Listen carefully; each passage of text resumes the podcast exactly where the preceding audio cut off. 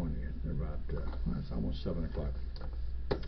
Came home from, after a good day of uh, church and fellowship, and I was determined to continue editing um, the final draft of Fatherless, a novel that's coming out soon, I hope. And I, I ran across a part of it. Um, it talks about faith, and I have been uh, considering lately starting a series on faith. We're talking about faith and trying to understand it. I have my reasons for it. And they're multiple, and some of them I'm going to share with you over the over the next few episodes. But primarily, it's because when you look around what's happening in in the world today, there's a obvious, there is obvious evidence of uh, a lack of faith, and it's hard to understand why. Uh, and so I want to explore this. I want to spend uh, quite a bit of time exploring this, trying to understand uh, better for myself and to hopefully help you uh, with this mysterious gift that uh, God calls faith. I will. Uh, I'll try not to get too long on any single episode, but I feel like right now I just need to start talking, and then I'll go in there and do all the the editing, which is evidently easier to do than editing for this over and over and over again. Um, if you've ever uh, tried or, or, written a book and gone in to do self-editing in order to save a lot of money, you'll find that it's very challenging. But that's neither here nor there. And much of what I'm saying right now will probably be cut out, so if it is, no big deal. But I do I want to talk about faith. I want to spend some time with you on that. Faith, and, and the faith that I'm talking about is uh, faith in a, in a living God. Now, my God is the God of the Bible. Your God may be a different God. I don't know who your God is. I hope you do. I think at the end we'll all find out that no matter what we call him, whether we call him Father or Abba, Yahweh, whether we call him Mohammed or Buddha or Howard, no matter what you call him, I think we're to all find out that, well, there's only one God. And that God created everything. From the beginning of time to the end of time. From, from the smallest, smallest seed to the largest mountains. God created everything. And one day we're all going to know that. But while we're here, one of the things, the way that, that, that we need to strive to make it from day to day to day everything that's going on around us, whether you're a Christian, whether you're a non-believer, whether you're a flat-out atheist, whether you're uh, uh, any any religion that's in the world, every day we're not protected. Our religion does not protect us from experiencing what the world's going on. And so when we walk into these experiences that come, and, and it could be anything, it could be the storms of life, it could be what they just experienced in Maui with the terrible fires, or what's happening, I believe, in Southern California now, or northern Mexico with hurricanes and earthquakes. I just saw something about fires, I believe, up in British Columbia. Here in Texas, not too far up the road, there's been a number of fires and and there's all kinds of theories of why these things are happening. I think it's just happening because that's what the earth does. And now because of things like social media, well, we can pay more attention to those things. They're brought to us immediately. You get a little ding on your phone that tells you, hey, there's a news break, breaking news from Fox or whoever you get your news from, or from Instagram, I don't know. Wherever you get it from, it, it breaks immediately. We find out about these things where not too long ago, I don't want to age myself too much, but not too long ago, we didn't find out about this stuff until the morning paper. And by that time, some sometimes some of the events were already over or in control. And reading it in a newspaper, holding a newspaper in your hand and reading that, uh, it never, it doesn't have the impact of, of what video does or live news feeds or anything like that that we experience today. And with the newspaper, well, I guess it's the same with the newspaper. You could flip over to the next page and you keep turning till you get to your to the comics or the sports section or whatever you like to read. And whatever was happening in the world, as long as it wasn't too close to your front porch, it didn't matter. Just push it away. Push it away. Well, we do that now with our phones. We we scroll through our phones or through our desktops or laptops and everything. We see something, we click on it, we don't like it, it goes away. I've been doing some, trying to do some research on increasing viewership on my social media uh, to to get more book sales. I'll be just flat out. That's what it's about. It's all about selling more books. And and they give you this analysis of your videos. They, they provide this for you.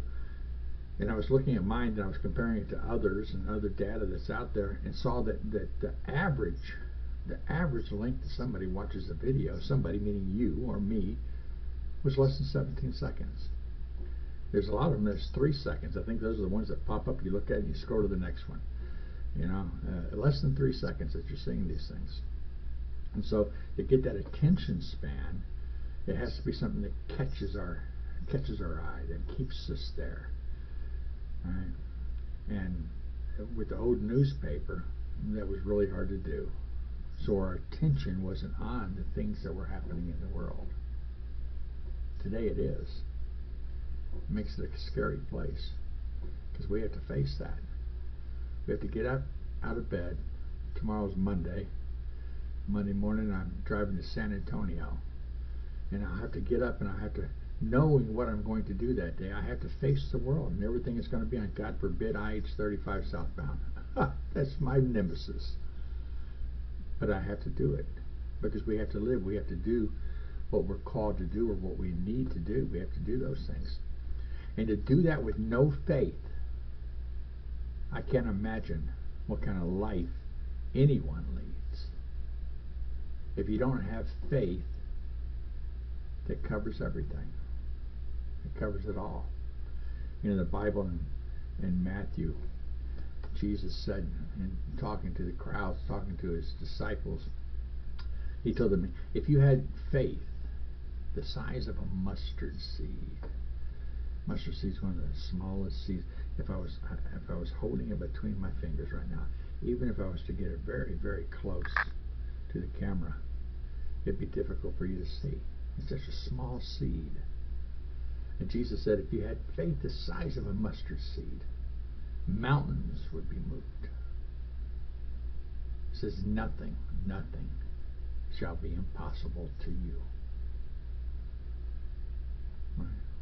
Well, you may say, well, Jim, I don't have that faith. I don't have small faith or big faith, uh, the size of a mustard seed or the size of the mountain that it would move. I don't have that faith.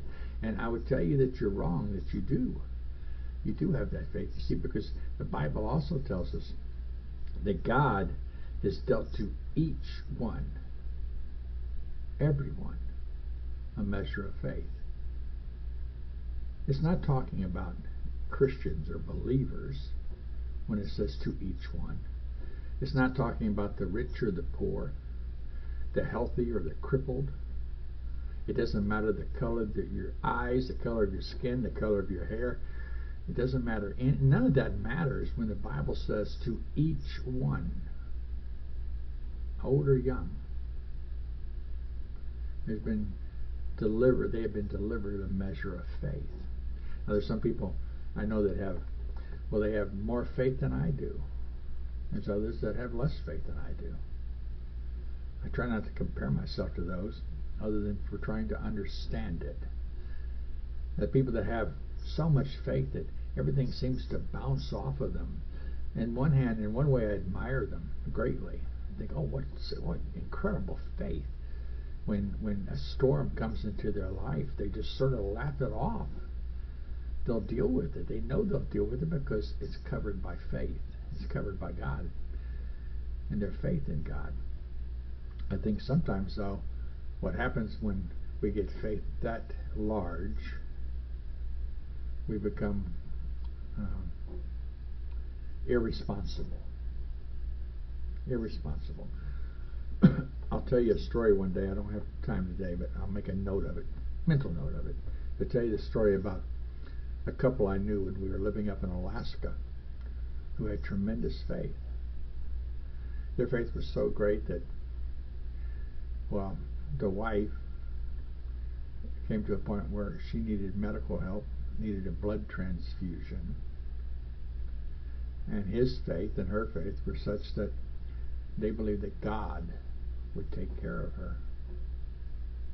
That's how strong they felt their faith was, that they didn't need medical intervention, even though the doctors were telling her that she was going to die without without blood. It's it's a good story to tell, and I'll share that again sometime. But the, the crust of that was that their faith was so strong that that common sense sort of just dissolved into nothing. Now, don't misunderstand me. I'm not saying that God couldn't do those things without our faith. If we didn't have faith in God, He wouldn't stop existing. The world, if, if no one had faith in God, if all of a sudden we woke up tomorrow morning and there was not a believer anywhere in the world, it wouldn't change who God is or what God does.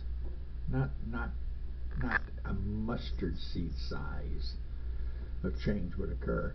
He doesn't need us for that to happen, for faith to work. See, because He is the author of faith. He painted it. He's the masterpiece. He's the one that gave it to us. To each man, God has dealt a measure of faith. That's just a small part of this incredible gift called faith. You see, because faith, if you could imagine it for just a second, as being in a liquid form, He has poured it over all of creation. And because we are part of creation, each one of us received a, a measure of that faith. And it's what we do with that measure that changes our lives and the way that we see life, and see things. But it's also everything, every place that you look, everywhere you look, you can see evidence of faith, evidence of God, but evidence of this gift that He called faith. You know, I, I, told you earlier I'm working on a book right now that I really hope to get out uh, in the next oh, month or two months, somewhere along there to finish it up, called Fatherless. but there's another book that I've been writing for some time, and it's about this very subject. It's about faith, and it's about a girl whose name is Faith, and she leaves her family because of, of some some misunderstandings about what her beliefs was as a young girl. She's 13 years old and what her parents who don't believe in God. And uh, she leaves. She runs away. Well, her grandfather, uh, a good old guy, raised his children, including his daughter. This Faith's mother, the girl's name is Faith, including her in the church, and what he thought was, was, was good moral standards and behaviors, and he raised them like that. And she met this she meets this man and, and, he doesn't believe in God and he convinces her that there is no God. But their daughter, who goes to church with the grandfather, does. She believes in all that. And she runs away. And the name of this, the, the title of the book is called Searching for Faith. And it's about the grandfather's search for her, not for faith as you and I see it, although that's, I guess that's hidden in all the pages. It's about searching for his granddaughter who's run away and searching for faith. I think now, as I'm talking about this now, the Bible said in, in Matthew, if you had faith the size of a mustard seed, and again, a mustard seed is so small, and I'm thinking, if I could sit down, if I could sit down with Jesus and tell him that that might be the problem, you see. A mustard seed is very hard to see when we compare faith to a mustard seed. Well, faith is sometimes very hard for us to see, especially when there's storms going on. Not just the storms of, that we've been seeing lately of Mother Nature, whether it be a, a drought in, excuse me, a drought in, here in, in uh, South Texas, and then New Braunfels, and it was 106 degrees today, and it's been over 100 for on and off for a long time. They're actually excited tomorrow. I think the high is 98, and people are excited and dancing in the street, and there's a 1% chance of rain or something. It's kind of crazy. And then you look at, at the, the terrible storms in Maui that led to a fire, or the storms that we see across the, the, the United States, the world for that matter. And, and those are those are bad enough, but those aren't the kind of storms that we walk through all the time. Those come and they go. It's the storms of life that we experience that sometimes makes it difficult for us to see our faith. Even the Christian who's been been walking with Christ for more than 30 years sometimes has a hard time seeing how faith plays into any given situation. But that was by way of introduction. I'm going to continue this on uh, because I have a lot more to say about it. Because without faith, well, without faith, then all the doom and gloom and conspiracy theories that you hear out there, well, they all of a sudden they have teeth in them. I'm not saying they're true; they're real. I don't think the Martians are coming to take us over. I don't think there's some conspiracy behind the fires in Maui. I don't even think there's conspiracies behind elections. I think it's a bunch of dumb people behind elections that did something that they thought they wouldn't get caught doing, but there's no conspiracies. And we spend all of our time thinking about these things nowadays. And it's understandable how you could feel that if there was faith, if I had that mustard seed of faith at one time, I've dropped it. And it's gone down into the deep into the grass and I can't find it anymore. And it's down there. Do I wait for it to have water and wait for it to grow again? Or do I walk away from it? Well, you look at church attendance, I think the latter is the answer. People are walking away from church. They're walking away from God because they can't see faith. I want to take you on a journey with me, looking at for not your faith, but the faith that God has painted this glorious world.